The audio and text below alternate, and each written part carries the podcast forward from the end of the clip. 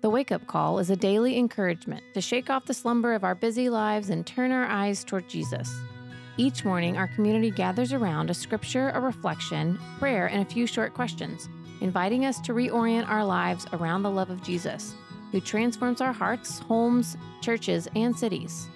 Now, here's JD Walt with today's entry. So wake up, sleeper, and rise from the dead, and Christ will shine on you. It's Saturday, and it's time for another Holy Spirit story. And this one comes today from Steve. Hear the word of the Lord from Acts chapter 1, verse 8. But you will receive power when the Holy Spirit comes on you, and you will be my witnesses in Jerusalem and in all Judea and Samaria and to the ends of the earth. That's the word of the Lord. Now consider this. Today's Holy Spirit comes from Steve Sims.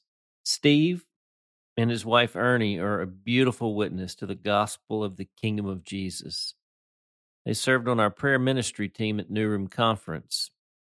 He's an engaged participant on our Wake Up Call Facebook group page. You can find the link to that in today's email and he often contributes really rich insights. He's a great poet, too. He wrote me this week with this story, which he gave me permission to share here today. You're Steve. I was a church attending cultural Christian. One day it was revealed to me that what I thought was belief in Christ was nothing more than my passive acknowledgement of church doctrine. Then I realized that I was a Christian in name only. So, to be honest with myself, I rejected Christianity. Here's the story I grew up in an unchurched, non religious home. For some reason, as a small child, I had a love for God. I would talk to my parents about Him and ask them to take me to church, but they resisted. Then, when I was about 10 years old, they started attending a stuffy Presbyterian church. The pastor wanted me to be a member, so he enrolled me in a new member class with a few other kids my age. It focused on Presbyterian history and doctrine, but I don't remember anything being taught about a personal relationship with Jesus. Then the pastor sprinkled me in front of the church and proclaimed me a member. I quite naturally assumed that made me a Christian. A few years later, as a high school student, I was sitting in church one morning, properly listening to the sermon, when all of a sudden a question came to my mind. If you were born a Hindu, what would you be today? That got my attention. So I tuned out the sermon and began to ponder the question what if I had been born in part of the world where Hinduism was the focal religion? What if, when I had asked about God as a child, my parents had taken me to a Hindu temple? What if a Hindu priest had enrolled me in his class on Hindu history and beliefs, and then brought me to the front for a religious ceremony and proclaimed me a Hindu? After thinking about that, I said to myself that I'd be a Hindu Immediately the question came to my mind Why do you think you're a Christian? I instantly realized that my belief that I was a Christian was based solely on outward culture and circumstances, not on personal conviction.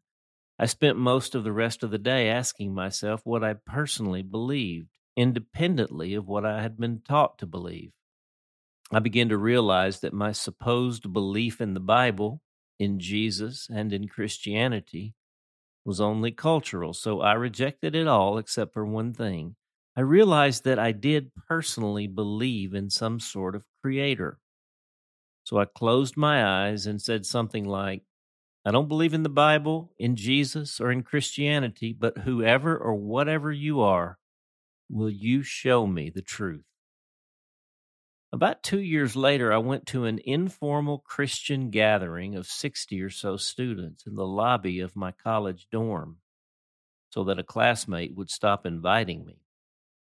There I heard two people briefly tell how they had experienced the living Jesus Christ. I could sense something in them that I didn't have. And in a moment, Jesus became real and present to me. I've never been the same. It still moves me to tears when I talk about it. Then someone asked everybody to go behind the dorm and join in a prayer circle.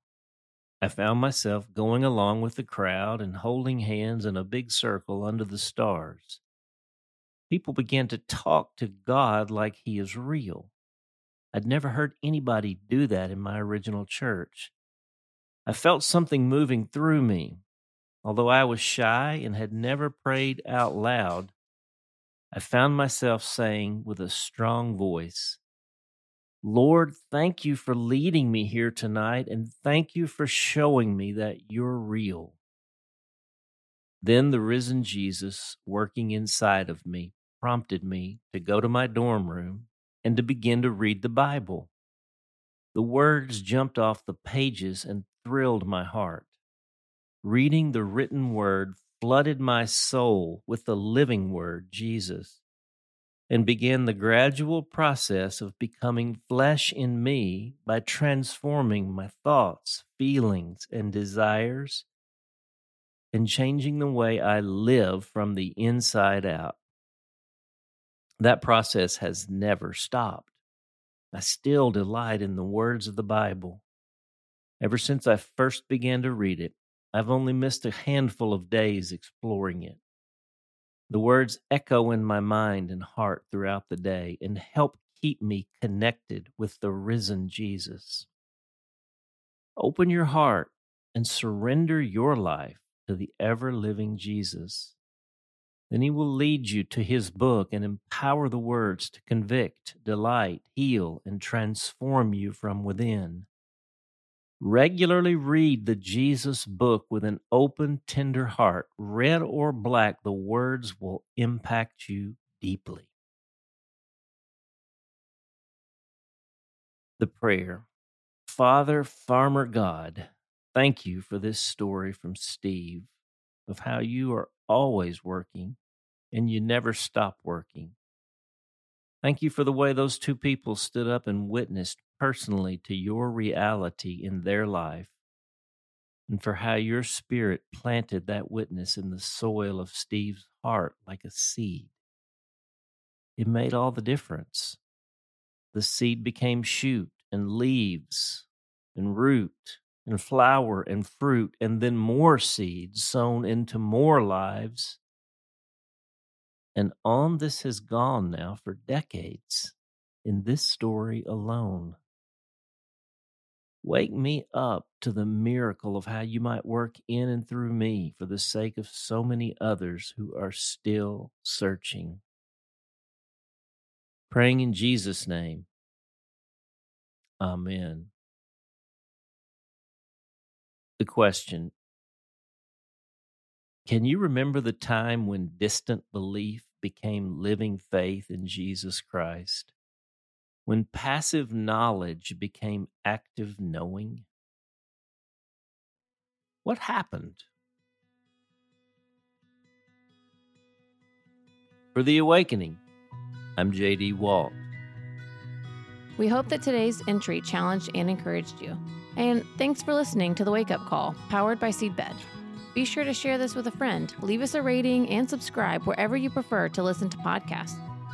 Find out more and join the movement by visiting our website at seedbed.com slash wakeupcall.